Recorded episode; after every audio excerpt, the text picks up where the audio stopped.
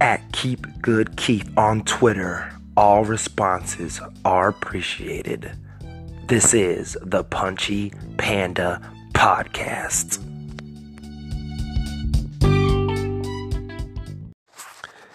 Keep Good Keith on Twitter.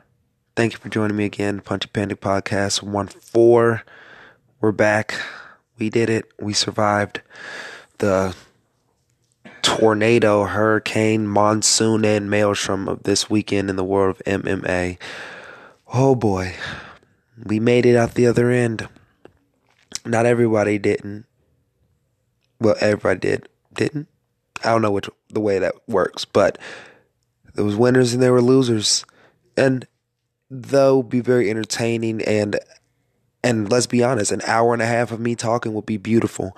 But you guys are tired. I know you've been through a lot this weekend. Your family misses you. So I'm going to let you guys listen to me, get the quick hits by personal preferences, what I think are the biggest moments coming out of this weekend. And we're going to start off with Bellator. We're going to go 15 and 16 back to back.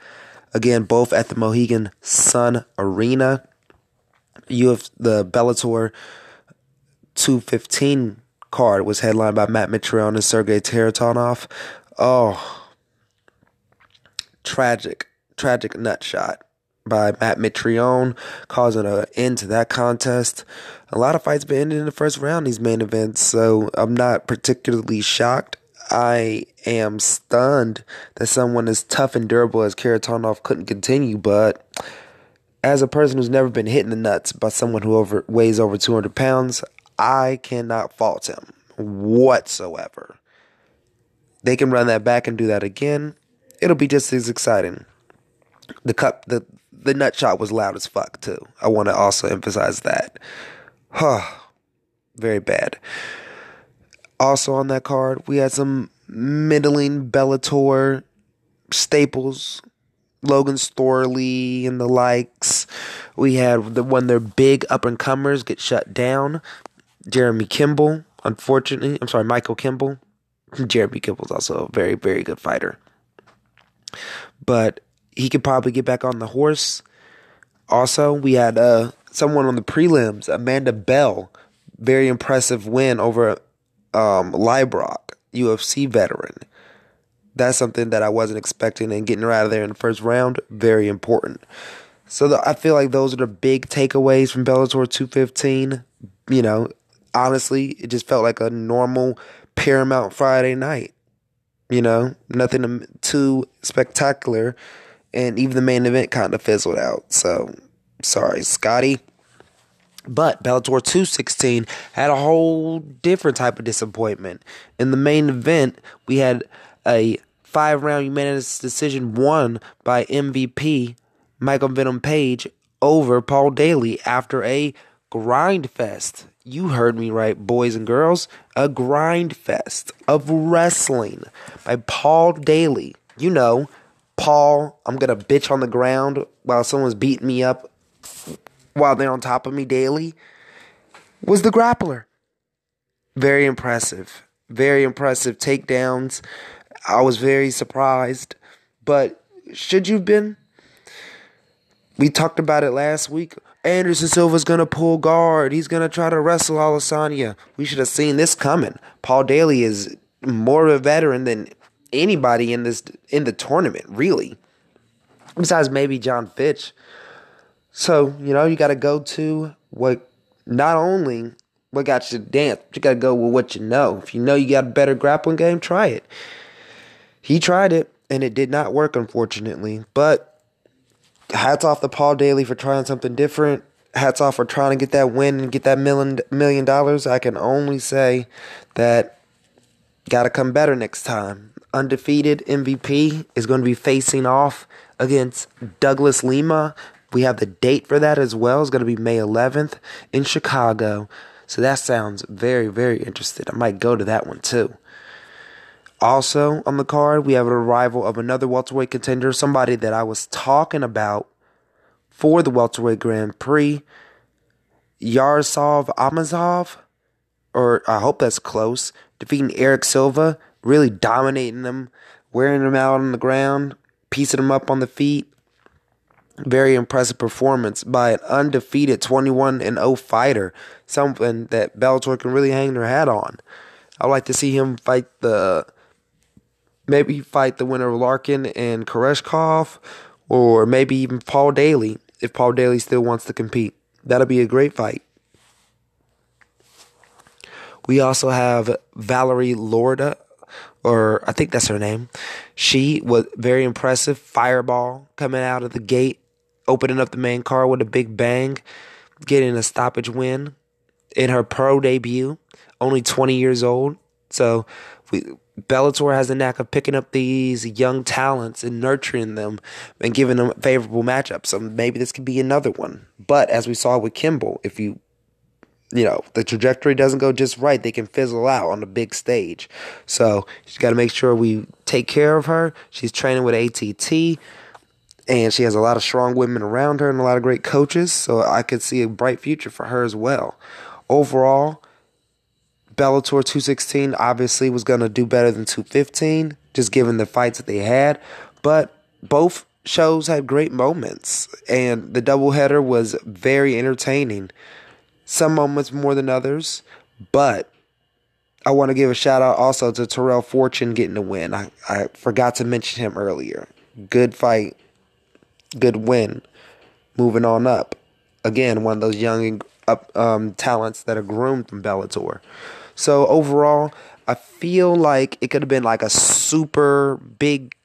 I feel like they had too many fighters for the one card, which is understandable because we had the whole heavyweight main um, back um, back to back fights between Roy Nelson and Cro Cop. Which again, hats off to Mirko Cro Cop and hats off to Cheick Kongo getting the unanimous decisions. But honestly, I definitely thought um, Minakov won that contest. You can't just blitz somebody at the end and get a victory.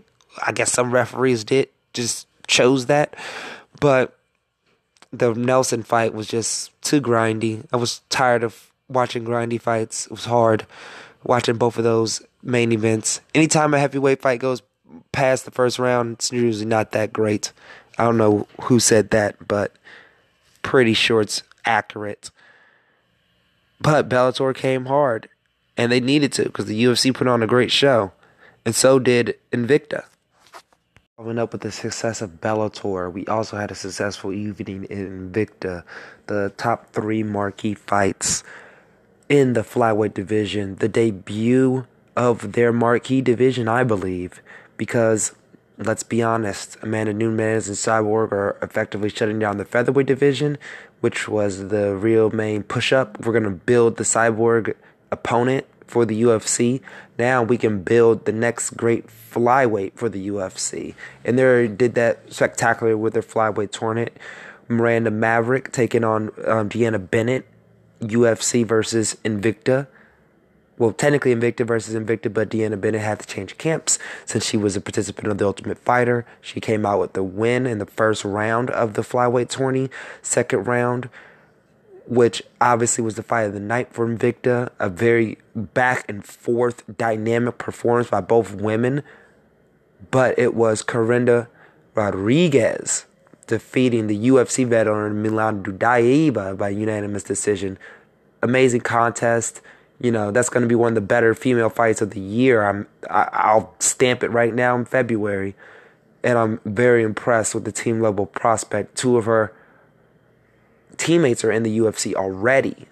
So it's only a matter of time before Karina Rodriguez makes her way up. And with the flyweight championship on the line, you know, maybe she can get it.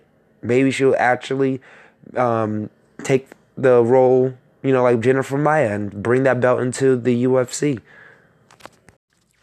And of course, the main event to obviously bring up Jessica, um, I'm sorry, Jennifer Maia vacating championship. We had Ves, um, Vanessa Porto taking on Pearl Gonzalez, UFC veteran, for the vacant flyweight championship. Of course, the winner of this fight will be um, scheduled to face the winner of the flyweight tournament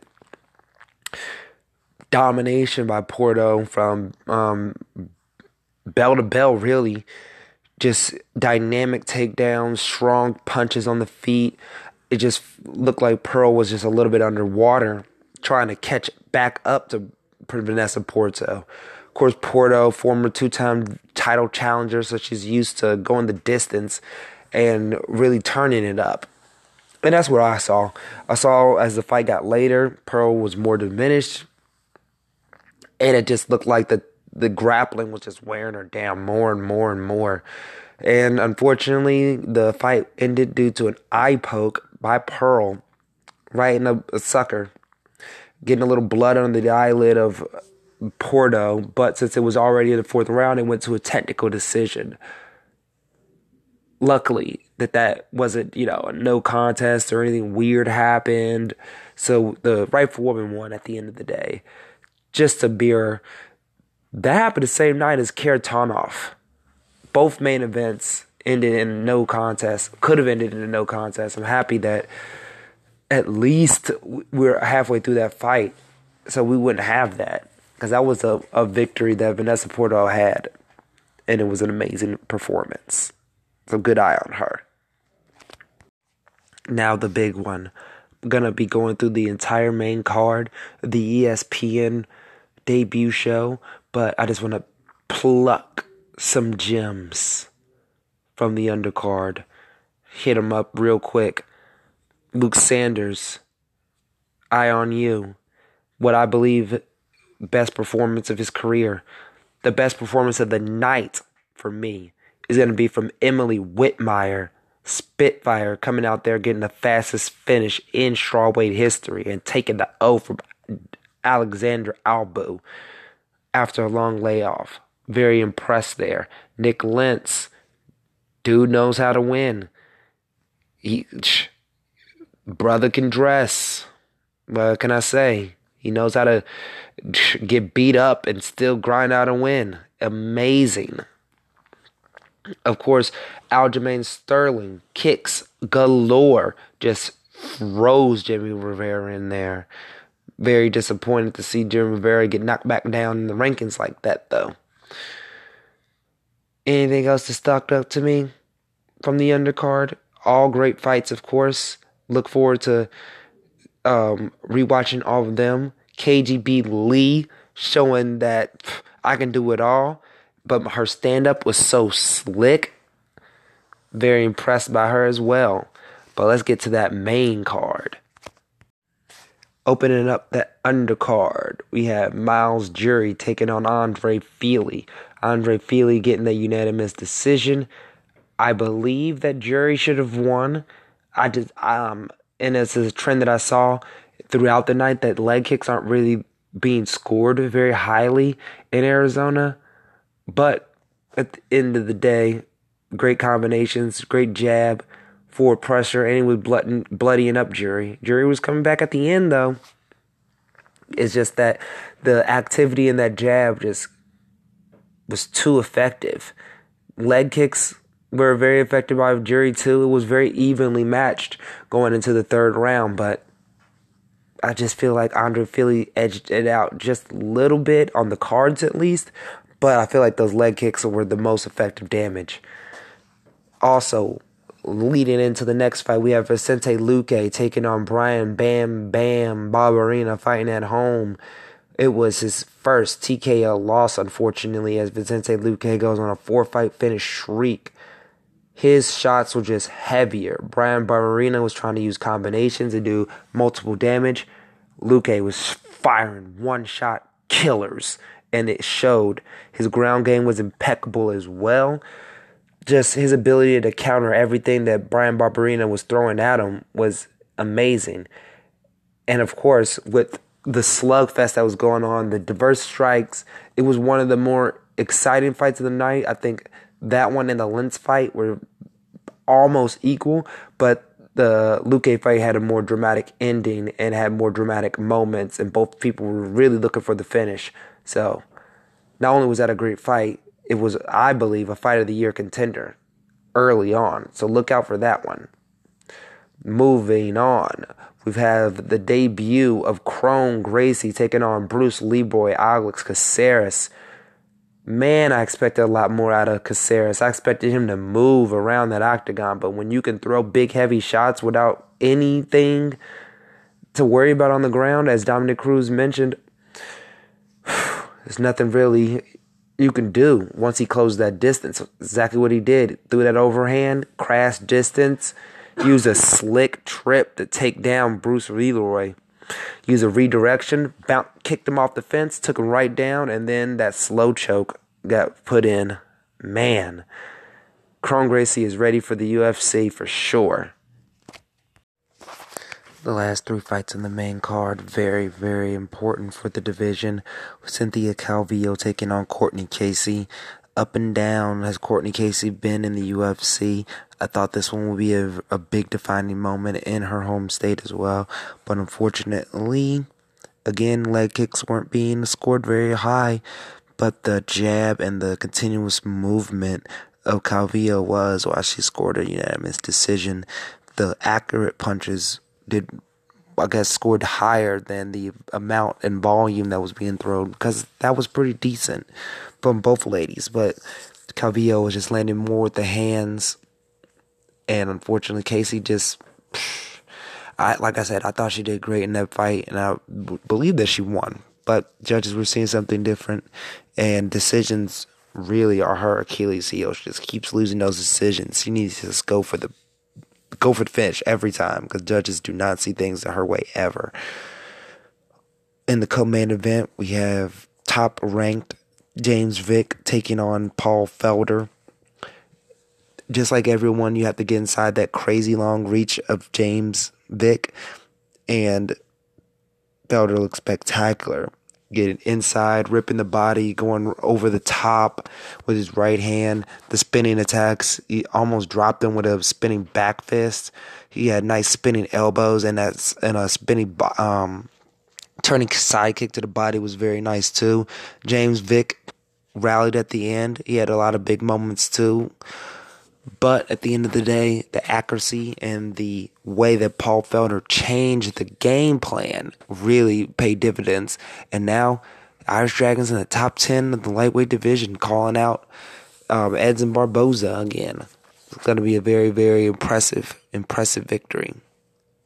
I'm sorry, it was a very impressive victory, and I hope to see more impressive things in the future. And now we go to the main event. I'm going to separate the main event into two separate categories. First category is what we know. Second category is literally what could have been. What we do know is that the fight was stopped. We don't know if it was from an uppercut. We don't know if it was from the injury of Cain Velasquez, but Francis Ngannou two fight winning streak, stops one of the greatest heavyweights of all time, and now he's looking like the Francis of old, the killer. This heavyweight division just got way more interesting. Now with Daniel Cormier saying that he's not going to retire and he's going to keep fighting into next year, we can get another title shot out of him which would be incredible. Or he can just keep going and slaying heads until Brock and DC do their thing. I don't know if he would fight Stipe again, but if he did, that would just go and just shows that he really is improving and not scared to fight anybody. Francis Ngannou is a beast, and everyone knows that is on display. What we don't know, unfortunately, is if it was damage or a pre-existing injury that caused stop to the fight.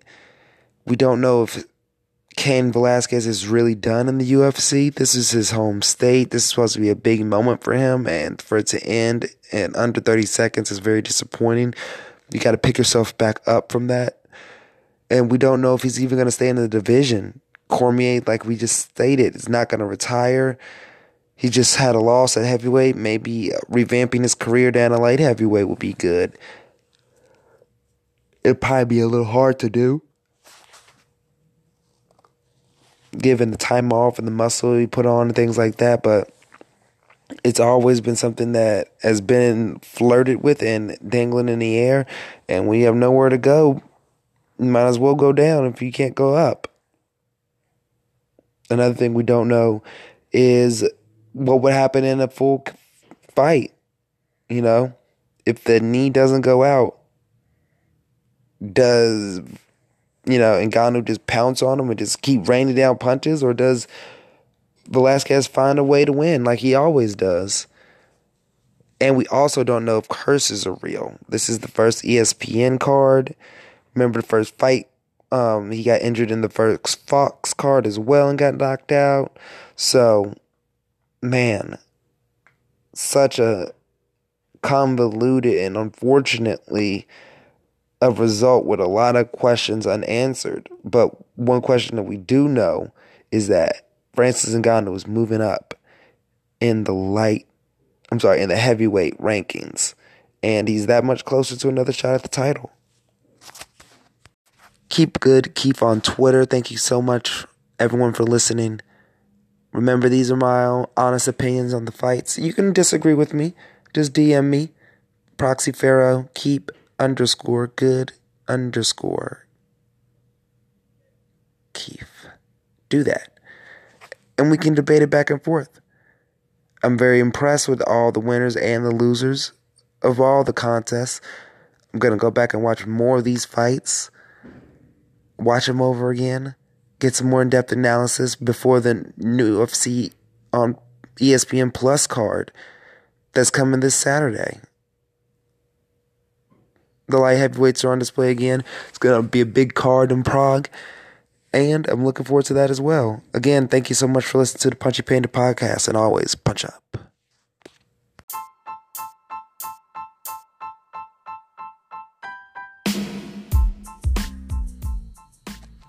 Thank you for listening to the podcast. Hit me up at Keep Good Keith on Twitter. And always, punch up.